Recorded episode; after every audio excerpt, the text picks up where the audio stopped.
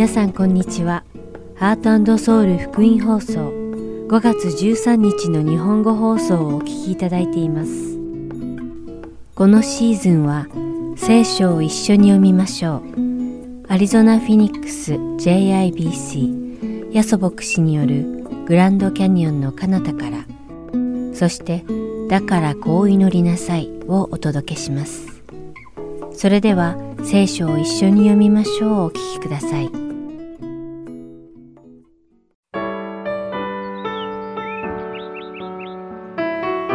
皆さんこんにちは。聖書を一緒に読みましょうのお時間です。お相手はダイヤモンド優子がお送りします。聖書には陰行に関する多くの警告が書かれていますが、その中でも特に信玄には他の書よりも多くの陰行に関する警告が示されています。しかし、この陰行に関する警告のほとんどは男性に向けた警告です。今日皆さんと一緒にお読みする信玄第7章もソロモンが我が子よ、私の言葉を守りなさいというところから始まりますが、この我が子よという部分は英語の聖書では、My son、我が息子よとなっています。それならば、陰行は男性だけに当てはまって女性には関係ないことなのでしょうか。決してそうではありません。聖書で陰行に関して書かれている場合、もちろんそれはまず肉体的な陰行に関する警告を意味していることは確かですが、それだけにはとどまらず、実は霊的陰行も含んでいるのです。ここでまず陰行という言葉の真の意味を考えてみましょう。肉体的陰行とは、互いに愛し合うことを誓った夫婦の外で起こるすべての肉体関係を意味します。では、霊的陰行とは何を意味するのでしょうか？霊的陰行とは、私たちが神様以外の他のものを愛すること、つまり偶像崇拝を意味します。今日、皆さんと一緒にお読みする信玄には、人に襲いかかってくる性的な誘惑を描いています。さらに、人がその性的な誘惑に負けて陰行を犯した時に、どのような結果を招くかについても説明しています。では、信玄第7章では、陰行の誘惑をどのように描いているのでしょうか。そこには、言葉巧みに惑わす遊女の装いをした心に企みを持った見知らぬ女、和解の生贄、あやおりのエジプトの雨布を敷いた長椅子、もつ薬、アロエ、日経で匂わせた床など、あらゆる魅惑的なものが書かれています。このように私たちを陰行に陥らせる誘惑は、耳に優しい言葉や見た目が美しく口に甘い食べ物のように優しく甘く近づいてくるのです。では、このような甘い誘惑に負けて誘惑する女についていってしまったら、一体どうなるのでしょうか？信玄第七章22節によると、そのような甘い誘惑に負けて女についていく姿は、ほふり場に惹かれていく牛のようで、愚か者を懲らしめるための足かせのようだ、と記されています。そして続く23節には、さらに衝撃的な御言葉が記されています。ついには矢が肝を愛おし、鳥が罠に飛び込むように自分の命がかかっているのを知らないと記されています。私たちを滅亡に至らせる誘惑は見た目によく、聞くによく、柔らかく、甘く近づいてきます。私たちはそのような誘惑が私たちをどこへ連れて行くのかを確認せねばなりません。そのような甘い言葉に囁かれたら、自分が今まさになそうとしていることは、神様とさらに親密な関係に導くものなのか、それとも神様からさらに遠ざけてしまうものなのかを考えなければなりません。その甘い囁きは自分と自分のパートナーとの関係をさらに親密にするものなのか、それともその関係を遠ざけてしまうものなのかを常に考えて行動するのが知恵のある人の姿なのです。後先を考えず、ただ見た目が良いからとか、耳障りが良いからとか、また話が柔らかいからとか、自分の気持ちを良くしてくれるからとその誘惑に負けてしまうと、その決定を後で大きく後悔するようになるのです。私たちが知恵のある決定を下せることを願います。それではお祈りします。愛する天の父なる神様、皆を賛美いたします。私たちがしようとしていることが、神様とさらに親密な関係に導くことなのか、それとも神様から私たちを遠ざけてしまうものであるかを見分ける知恵をどうか私たちにお与えください。私たちが世間の誘惑に負けて愚かな決定をしないようにお守りください。イエス様の皆によってお祈りします。アーメン。それでは今日の聖書箇所、信玄第7章の1節から27節までお読みして、今日の聖書を一緒に読みましょう終わりたいと思います。我が子よ、私の言葉を守り、私の命令をあなたのうちに蓄えよ。私の命令を守って生きよ。私の教えをあなたの瞳のように守れ。それをあなたの指に結び、あなたの心の板に書き記せ。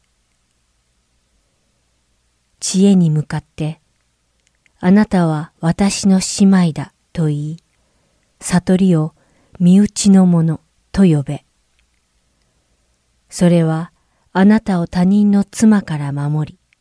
言葉の滑らかな見知らぬ女から守るためだ。私が私の家の窓の格子窓から見下ろして、わきまえのない者たちを見ていると、若者のうちに資料にかけた一人の若い者のいるのを認めた。彼は女の家への曲がり角に近い通りを過ぎ行き、女の家の方に歩いていった。それは黄昏の日の沈む頃、夜が更ける暗闇の頃だった。すると、遊女の装いをした心に企みのある女が彼を迎えた。この女は騒がしくて、よしにくく、その足は自分の家にとどまらず、ある時は通りに、ある時は市場にあり、あるいはあちこちの街角に立って待ち伏せる。この女は彼を捕まえて口づけし、臆面もなく彼に言う。和解の生贄を捧げて、今日私の誓願を果たしました。それで私はあなたに会いに出てきたのです。あなたを探して、やっとあなたを見つけました。私は長椅子に敷物を敷き、あやおりのエジプトの雨布を敷き、もつ薬、アロエ、日系で私のとこを匂わせました。さあ、私たちは朝になるまで愛に酔いつぶれ、愛撫し合って楽しみましょう。夫は家にいません。遠くへ旅に出ていますから。金の袋を持って出ました。満月になるまでは帰ってきません、と。女は口説き続けて彼を惑わし、へつらいの唇で彼をいざなう。彼はほふり場に惹かれる牛のように、愚か者を懲らしめるための足かせのように、直ちに女に付き従い、ついには矢が肝を愛おし、鳥が罠に飛び込むように、自分の命がかかっているのを知らない。子供らよ、今私に聞き従い、私の言うことに心を止めよ。あなたの心は彼女の道に迷い込んではならない。その通り道に迷ってはならない。彼女は多くのものを切り倒した。彼女に殺された者は数えきれない。彼女の家は黄泉への道、死の部屋に下っていく。今日も聖書を一緒に読みましょうにお付き合いいただき、ありがとうございました。お相手はダイヤモンド優子でした。それではまた来週お会いしましょう。さようなら。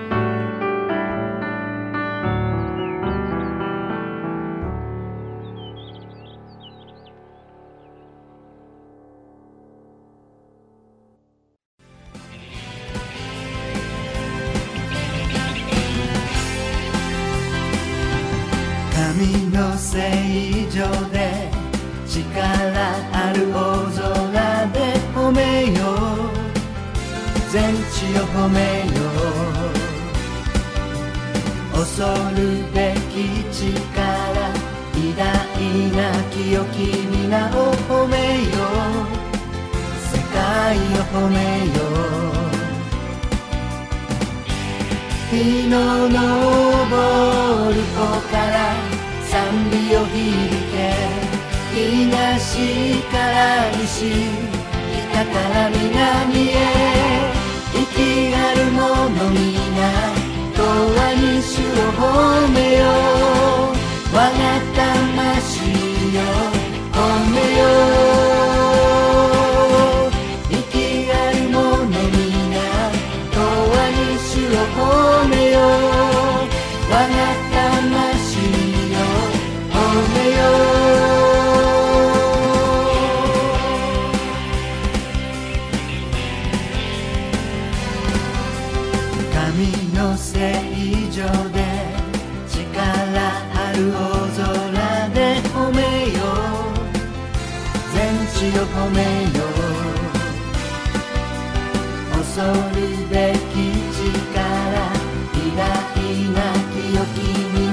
褒めよう。世界を褒めよう。日の昇る方から賛美を響け。東から西北から南へ。きあるものみな。永遠に主を褒めよう。我が魂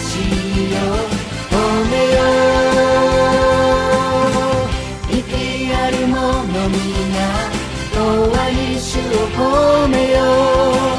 褒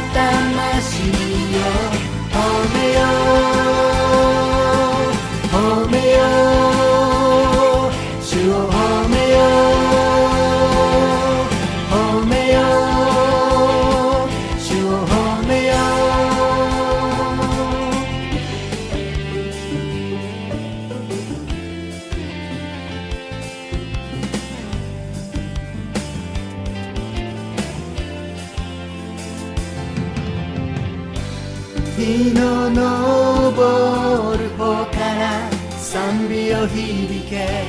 東から西北から南へ日の昇る方から賛美を響け東から西北から南へ生きあるもの皆我が魂を褒めよう。生きある者皆とわり主を褒めよう。我が魂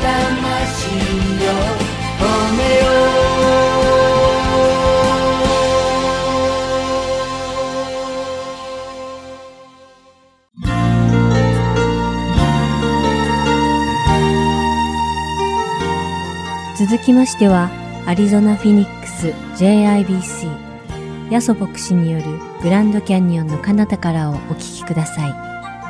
今日のタイトルは The Cross 十字架です。ヤソ先生のお話を通して皆様が恵みのひとときを送られることを願います。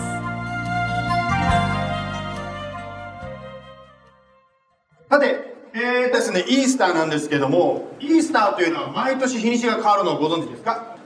去年のイースターがいつだったか覚えてる人います？去年は4月の17日だったんですね。そして今年はご存知のように4月9日ですね。来年はイースターはですね、3月の31日にあるんですね。なんでこのようにですね、イースターの日がコロコロ動くかと言いますと、イエス様の時代、今から言いますけども、イエス様の時代の暦に合わせてイースターをお祝いしてるので、ずれるんですね。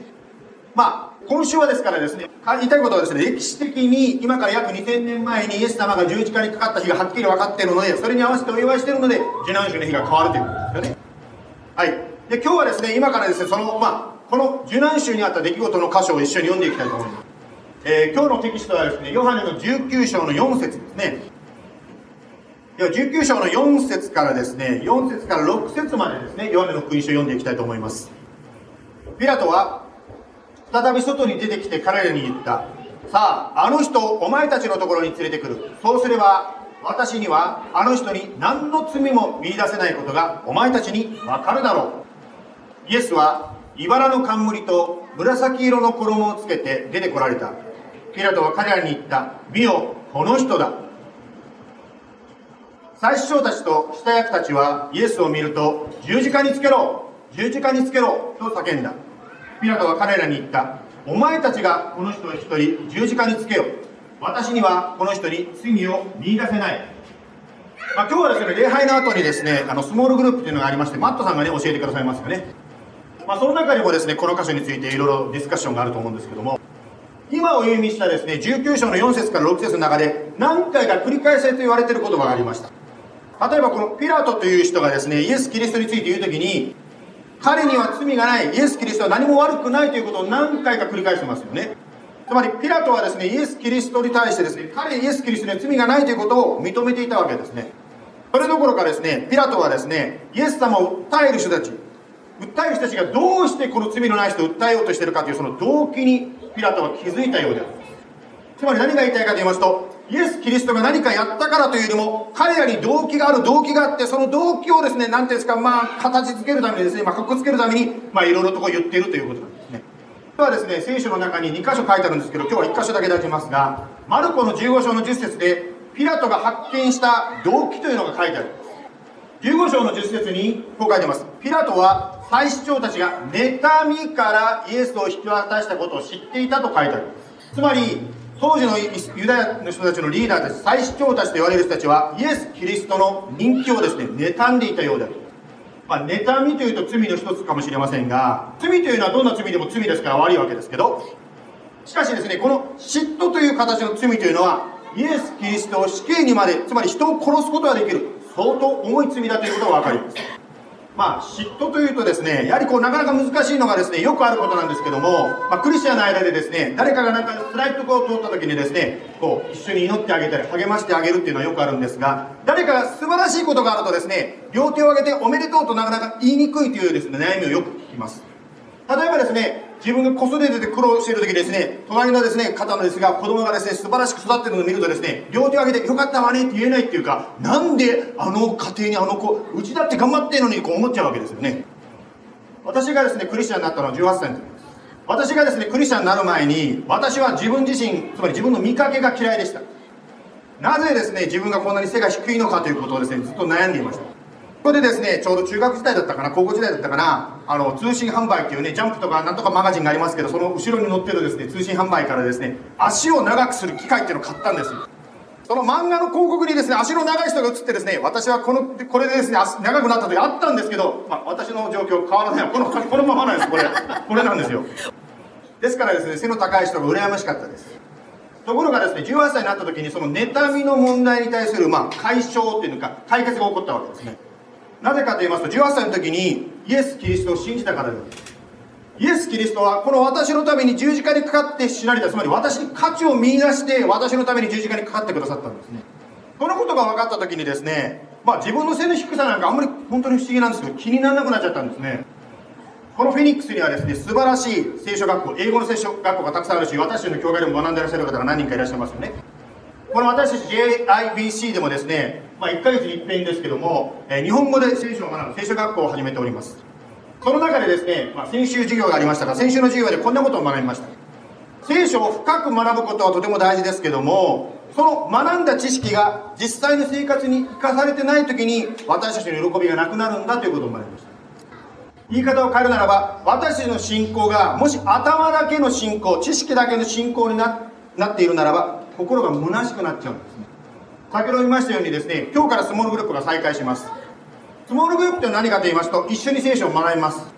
そしてそれがですね日常生活の中でお互いに励まし合いながら祈り合いながらその聖書の言葉聖書の教えを実行していこうとするわけなんです。つまり聖書の学びというのはいろんな知識を持ってその知識をもとにしながらあなたや私の毎日の生活の中で生かしていく。それが本当に心を満たされる喜びに満たされる生き方なんです。そして一緒に祈って一緒に実行していくときに心が満たされていく。言い方を変えるならば妬みの問題から解放されるわけなんですね。さてイエス様の時代妬みに駆られたリーダーたちはピラトにですね熱く迫るわけですね。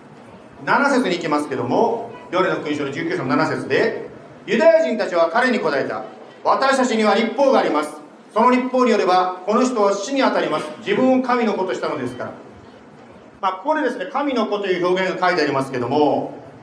あの質問ですけど、人間の子は人間でしょうか？人間の子供はちっちゃいけどやっぱ人間なわけですよ。つまり神の子というのは何を言ってるんでしょうか？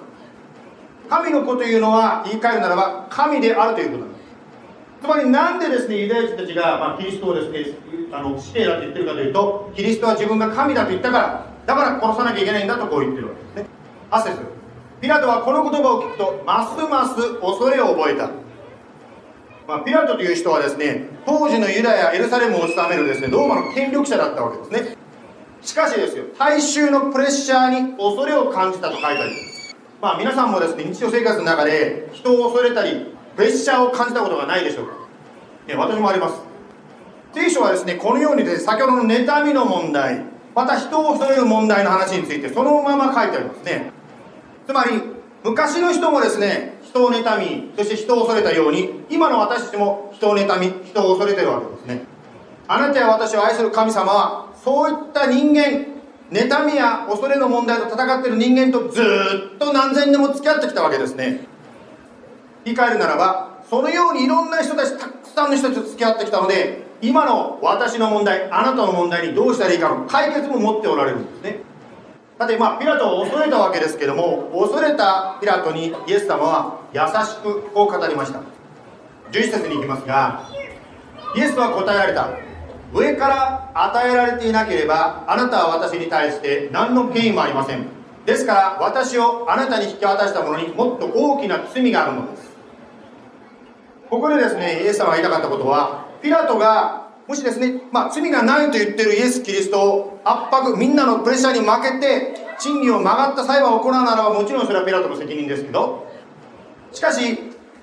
ピラト以上にですね、ピラト以上にこのピラトに圧力をかける人たちにもっと大きな責任があるんだよっていうようなことを言ってるんですね。まあ、こういったパリパリピラトにしてもですね、またこの最初たちというんですけど、ユダヤ人たちにしても、人間の弱さとか罪というのが、うわーっとこううごめいてるわけですよね。見ですねもうこんな中に神は一体どこにあるのか。もう人間のその弱さとか罪とかもう野心とか妬みとかもうぐちゃぐちゃになってる中で一体神はどどこにいるのかというふうな感じがここに出てくるわけですね。しかし聖書を読んでる方は分かると思うんですがこういう混沌とした人間のその妬みだの野心だのポリティカルのなんとかとかいろんな中に神の計画が実現していってるんですよね。つまり何を言いたいかと言いますとですね、まあ、旧約聖書の昔からつまり歴史の初めの方からアダムとイブが罪を犯してから神が人間を救おうとした計画が着実に前進していってるんですね。つまりアダムとイブが罪を犯してから罪の罰である死が人類を汚染してしまいました。残念ながらこの罪があるがゆえに罪に汚染されてあるがゆえにですね私たちは体は衰えていくし病気になってしまうわけですね。または人間関係の間でですね争いが起こるわけです。残念ながら。神はこの人類共通に私たち共通の敵である罪の問題死の問題の解決のために犠牲が必要だということを旧約聖書の時代からですねずっと教えてこられたんですね例えばですね、今日はですね、主の晩餐を行います。前にこの銀色のなんか、ね、入れ物があるのを見て分かるようにです、ね、主の晩餐というのを行いますけども、この主の晩餐というのはですね、この主の晩餐と元にな元となったですね、杉越の祭りというユダヤ教の祭りがあります。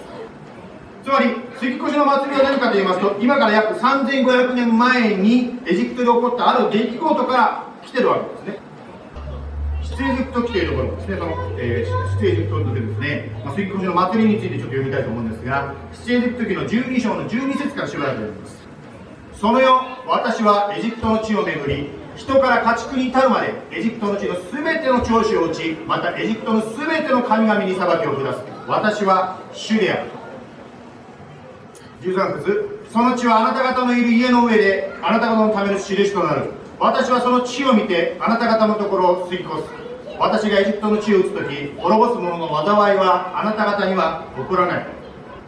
まあここでですね血を塗るという話がありますけど血というのはまあ命であります、まあ、血がなくなると死ぬということですから血と命というのはですねつながりがあるわけですが。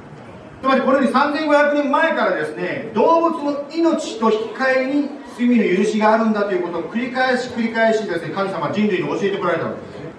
そして、まあ、旧約聖書を読んでる方は分かると思うんですけども、まあ、その教えにこの教えに従ってですね毎日清める儀式あなたや私の罪の清める儀式を行ってきました。しかし問題が起こりました。この動物を犠牲にするタイプのですね、まあ、許しっていうんですか儀式許しの儀式はですね、まあ、許しが効いてるのがですね、まあ、短期的つまり今日許されてもまた明日別の犠牲を捧げなきゃいけなかったんですね。もしですね、私たちこの JIBC でですね、この犠牲の儀式やってたらですね、まあ皆さんはどうかしてませんけど、多分たくさん動物を前に連れてこないといけないので、もう大変血だら血だらけになったかもしれませんね。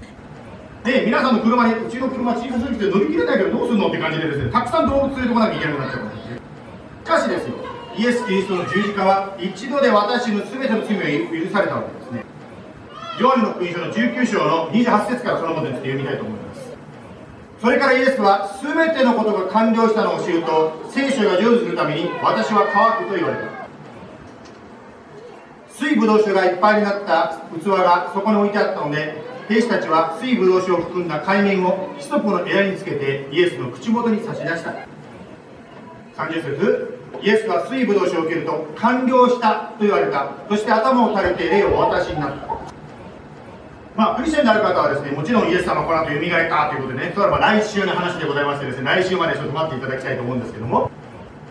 何が言いたいかと言いますとですね、もしですよ、ね、まあ私も昔そうだったから同じなんですけども、イエス・キリストが蘇ったということを信じてないならば、イエス・キリストはこれで終わっちゃってるわけです。彼の人生終わっちゃったわけです。さて、まあ、その時に言った言葉の一つにですね、イエス・キリストは何て言いましたか？完了したと言いましたね。これはですね、イエス様が語った言葉は非常にこう特別な、まあ、商売の時に使う商売用具だったと言われております。つまりどういうことかと言いますと、支払いが完了したという意味だと思います。エム書の10章10節でこんな言葉が書いてあります。この御心に従ってイエス・キリストの体がただ一度だけ捧げられたことにより私たちは聖なるものとされていますそして10章の17節でヘブル書と言いますけども私はもはや彼らの罪と不を思い起こさない。ある方がですねこう携帯電話を横に置いてですね、まあ、車の中でね友達と喋ってたそうです、まあ、その電話もちろんスマートフォンというね今の電話ですよね。で友達と話した後にですねちょっと携帯電話を出してですねちょっとこうインターネットを見てたそうです。そしたらなぜか今友達と話してたのに関連している商品がですね広告に出てくるんですよ、ね、携帯電話の中にそういうことを記録する何かが入ってるでしょうね。分かりませんけど。まあしかしですね私やあなたがですね、まあ、携帯電話であろうが普通のランドラインであろうが同じなんですけども誰に電話したどのぐらい喋ったというのは全部電話会社が記録を取ってるわけですねそしてですね、あ何分電話しましたよというこうディテールでね、あの後でこう、なんですか、請求書の時に書いたりしますよね。つまり何が言いたいかと言いますと、人間のテクノロジー、私たちの人間のテクノロジーは、誰がどこでいくら何分喋ったとかっていうのを記録する能力を私たちは持っているということです。まして人間がそれができるんであるならば、神がですね、全能の神が私たちがどこで何を喋ったかということを覚えていて当然じゃないですか。しかも神の場合は、言った言葉だけじゃなくて思ったこともちゃんと覚えてらっしゃるんですね。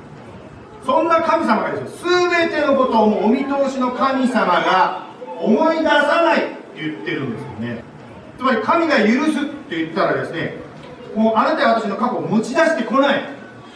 ちなみに私の娘ではありませんので私の娘大丈夫よ。あなたのこと言ってないからね。あのその娘さんがですね免許を取ってまだ車の運転が慣れてない時にですね車をぶつけちゃったんですよ。あの幸いに車がちょっとへこんだだけで大したですね事故にはならなかったんですけど。しかしですねそのことのゆえに、まあ、彼女はですね交通裁判裁判の方に、ね、裁判所に行かなきゃいけなくなったそうです。彼女はですね裁判官から何言われるかと思ってですねビクビクしながらですね裁判官と、まあ、どうどうしてこんなことになったかということを説明したそうですそしたら裁判官がですね、まあ、彼女の話を聞いた後で今回は大丈夫だよ許してあげるよって言ってですね免除してくれたそうなんですね。彼女はそれ以来ですねもう慎重にね運転するときは慎重に運転するようになったそうです。イエス様が十字架にかかることを通してあなたや私の罪の支払いを完了されたわけです。つまりあなたや私がですねイエス様を信じるって言った時にですねイエス様が私の罪を完全に許してくれる癒してくれるんですね。つまりイエス様はあなたや私が地上の人生を終えた時に支払わなければならないはず。つまり死んだ後支払わなければならなかった罪の罰を完全に支払ってくださったんですね。ローマ書の6章の22節にこう書いてあります。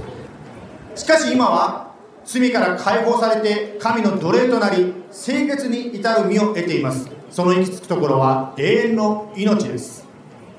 まあ、皆さんがどう思うか分かりませんがよく日本ではですね言うのはですね信仰というのは感情ではないですよと言います。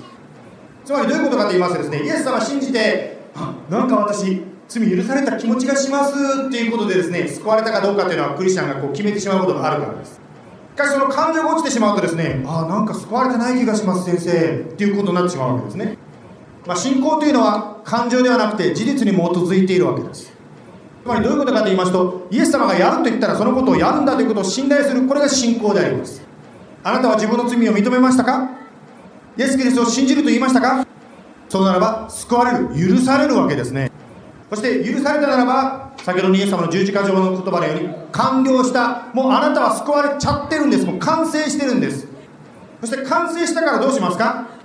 先ほどの牧師の娘がですねね、罰金を免除された後に慎重して運転したのと同じように私たちは許されたならばこれからイエス様についていこうとするわけですね。あこれは奴隷というですねちょっとすごい言い方してますけども以前は罪の奴隷でした。しかしこれからは神の奴隷となるんだというふうに書いております。つまりどういうことかというと以前は罪に従って生きていたんですけどもこれからは神に従っていく。つまり神についていこうとする。これがクリスチャンの人生であります。その決心の一つの表れが、まあ、バプテスマになるわけです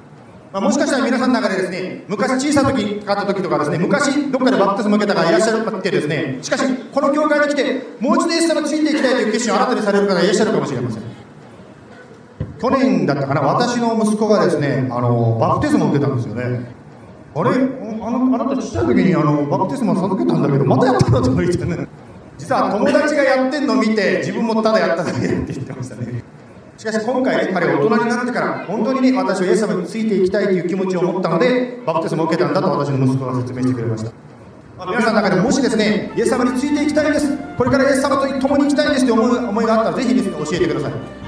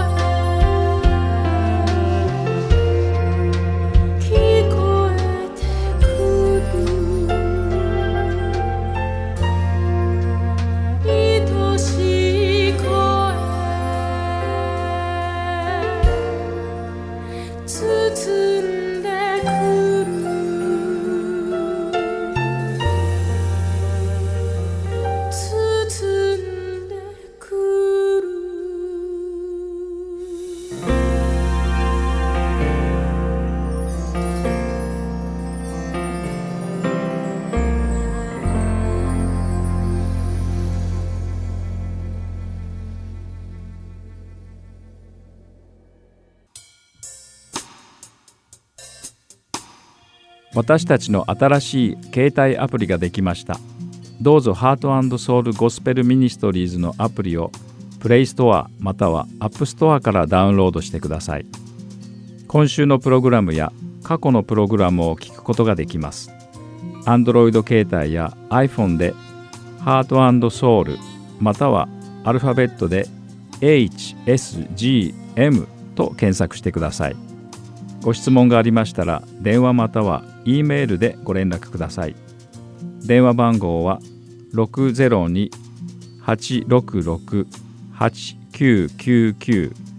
E メールアドレスは heartandsoul.org at gmail.com です。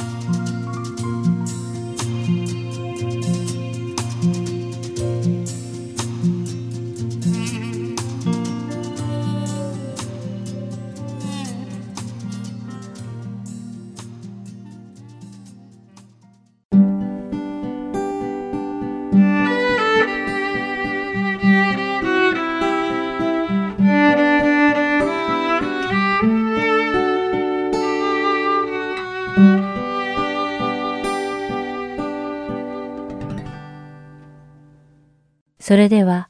だからこう祈りなさいをお聞きください。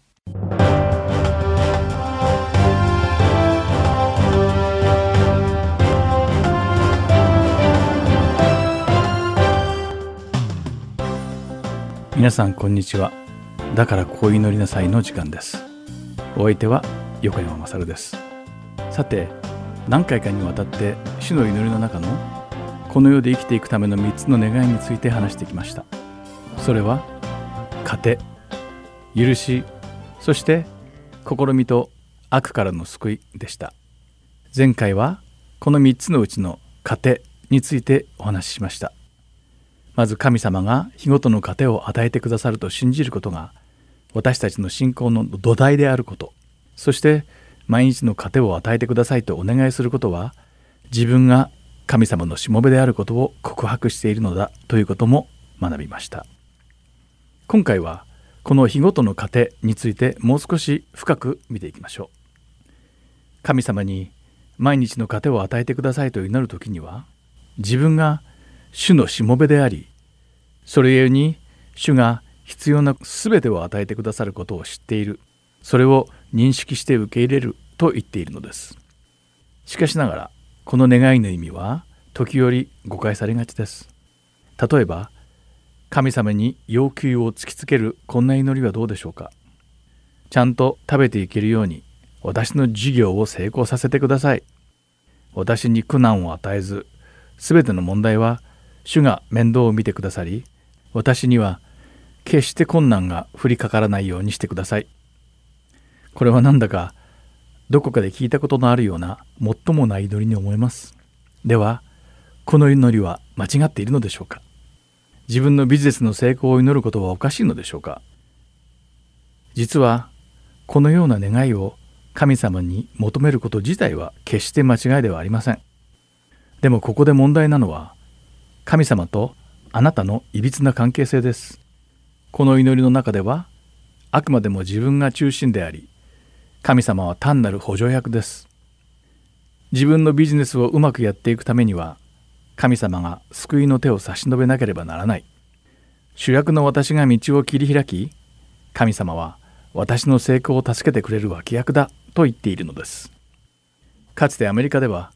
車の後ろに貼る神様が私の副操縦士と書かれたステッカーが入りました。これを見た人々は面白い信仰の表現だと最初は思ったのですがしばらくして別のステッカーが登場してその間違いに気づかされました。新しいステッカーにはもし神様があなたの副操縦士ならすぐに席を買われと書かれていました。そう。神様は副操縦士などではなく一番偉い機長なのです。神様こそがメインのパイロットなのです。この例は主の祈りに含まれている重要なメッセージを浮き彫りにしています。私たちは多くの場合勘違いをして自分が操縦席に座ってしまい副操縦席に神様を反らせています。そして神様に助けを強要するのです。はっきり言いますがそんな人生というフライトの成功はありえません。日ごとの糧の恵みを主により頼むのはイスラエルの民が砂漠でマナをもらったことと似ています。イスラエルの民はマナを作ったわけでもマナを得るために働いたわけでもありません。マナは毎朝彼らが目を覚ます前にすでに神様によって目の前の荒野に用意されていました。神様が全てを与えてくださったのです。ここでのイスラエルの民の仕事はマナをくださいと願うことではなく主の御心に沿った行いをすることでした。これがどういうことか分かりますか？つまり神様に日ごとの糧を与えてくださいと願う意味は自分が働いて得るのではなくかつてイスラエルの民にマナを与えられたように神様が私たちにも必要な糧を与えてくださるということを宣言しているのです。またこれは言い換えれば自分の必要を満たすために働くのではなく神様の計画を遂行するために働くのです。そして主の働き手である私たちに神様は日ごとの糧を与えてくださるのです。では一体どれだけの人が毎日の糧を得るためだけに働いているのでしょう？そして一体どれだけの人が自分の生活を支えるために働くことで神様の御心に応えることを後回しにしているのでしょうか？キリストの聖なる体である教会が私たちクリスチャンに協力を仰いだ時今自分の生活で精一杯なのに少し落ち着いて仕事が休めるぐらい稼げたらまた連絡します。という言い訳をしている人はどれだけいるのでしょうか。マタイの福音書第6章25節から32節にイエス様の御言葉が記されています。だから私はあなた方に言います。自分の命のことで何を食べようか何を飲もうかと心配したりまた体のことで何を着ようかと心配したりしてはいけません。命は食べ物よりも大切なもの。体は干物より大切なものではありませんか？空の鳥を見なさい。種まきもせず借り入れもせず蔵に収めることもしません。けれどもあなた方の天の父はこれを養ってくださるのです。あなた方は鳥よりももっと優れたものではありませんか？あなた方のうち誰が心配したからといって自分の命を少しでも伸ばすことができますか？なぜ着物のことで心配するのですか？野の百合がどうして育つのか？よくわきまえなさい。働きもせず紡ぎもしません。しかし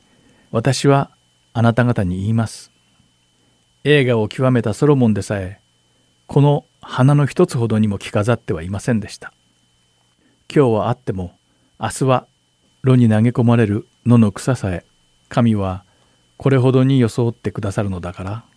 ましてあなた方によくしてくださらないわけがありましょうか。信仰の薄い人たち。そういうわけだから何を食べるか何を飲むか何を着るかなどと言って心配するのをやめなさい。こういうものは皆違法人が切に求めているものなのです。しかしあなた方の天の父はそれが皆あなた方に必要であることを知っておられます。イエス様は私たちに必要な食べ物や水そして着るものなどは全て天にいます神様がご存知であるとはっきり言われています。それを信じることができない私たちを信仰の薄い者たちよとイエス様はたしなめられています。主が全てを賄ってくださることを知らない違法人はこれら全てを求めるのです。神様の子である私たちはこれらを求めず違法人と同じ間違いを犯さないようにしたいものです。さて皆さんはこのイエス様の話をどこまで信じられますか？また信じられても実際に行動に移すのは難しいものです。あなたが普段を行う祈りの中で一番求めているものは一体何でしょうか？そしてその祈りの中心にいるのは誰なのでしょう？もし毎日の糧である食べ物や飲み物や衣服を与えてくださいと願っているのならそれは神様を知らない違法人と同じ間違った祈りをしているということになってしまいます。でもあなたはもうすでに違法人ではなく神様の子なのです。あなたは神様の家天に属するものとなったのです。これは本当に喜ばしいことなのです。あなたは自分が子供の頃生きていくために必要なものをくれと親にわざわざ頼んでいましたか？普通であれば子供が尋ねる前に用意をしておくのが親というものです。しかしそれでもまだ生きるための必需品を親に願うのだとしたらそれはあなたが親を信頼していないということになります。イエス様は今日はあっても明日は炉に投げ込まれる野の草さえ神はこれほどに装ってくださるのだからましてあなた方によくしてくださらないわけがありましょうか信仰の薄い人たちとおっしゃって神様を知らない違法人のようなことを言う人に一体神様がどんな方であるのかを教えています。クリスチャンとしてまた神の子として私たちはイエス様に属する者として祈りたいものです。イエス様は日ごとの糧を願えと教えてくださった祈りの中で日ごとという言葉をある目的のために選ばれています。この日ごと、日々、毎日という言葉の語源はギリシャ語のエピオウシオスで生きていく上でなくてはならないものという意味があります。私たちが日ごとの糧を与えてくださいと祈るのは贅沢や富を願うのではなくその日一日に必要な糧を与えてくださるようにと祈っているのです。明日の分またその先の分までではなくただ今日一日に必要な量なのです。主が砂漠でマナを与えてくださった時イスラエルの民にただ一日分だけを取るようにと命じました次の日の分まで集める必要がないのは主が毎朝彼らが必要な分を与えてくださるからですただ一つの例外は安息日の前の日に主がイスラエルの民に2日分のマナを集めさせて安息日に仕事をせず休めるように備えた時だけです。このイスラエルの民を導いた神様の命令は全ての神の子に適用されるものですが私たちの多くがそれを信じることができずその人生を神様により頼むことなく生きるために苦しんでいます。あなたはまだもし自分で働けなければ誰が食べさせてくれるのかと疑っていることでしょう。しかしそれは主である私たちの神様が与えてくださるのです神様は私たちが主のために働ける十分な糧を与えてくださいます。もっといろいろなものが欲しいと思ってしまうのは必要以上のものがたくさんあれば安心だからです。しかしそれは日ごとの糧を与えてくださいと願えと教えてくださったイエス様の御言葉に反しているのです。今回はここまでです。さて今回の話はいかがでしたでしょうか？神様の深い愛慈悲そして恵みを知ることで信仰をより一層深めイエス様が教えてくださった通りに祈れるようになるといいですね。それではまた次回「だからこう祈りなさい」でお会いしましょう。お相手は私横山勝でした。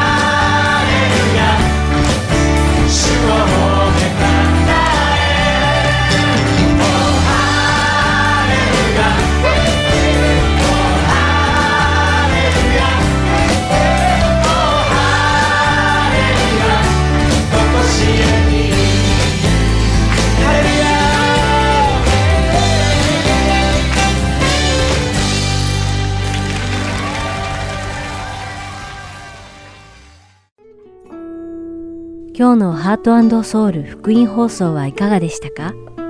最後までお付き合いくださりありがとうございました。それではまた来週お会いしましょう。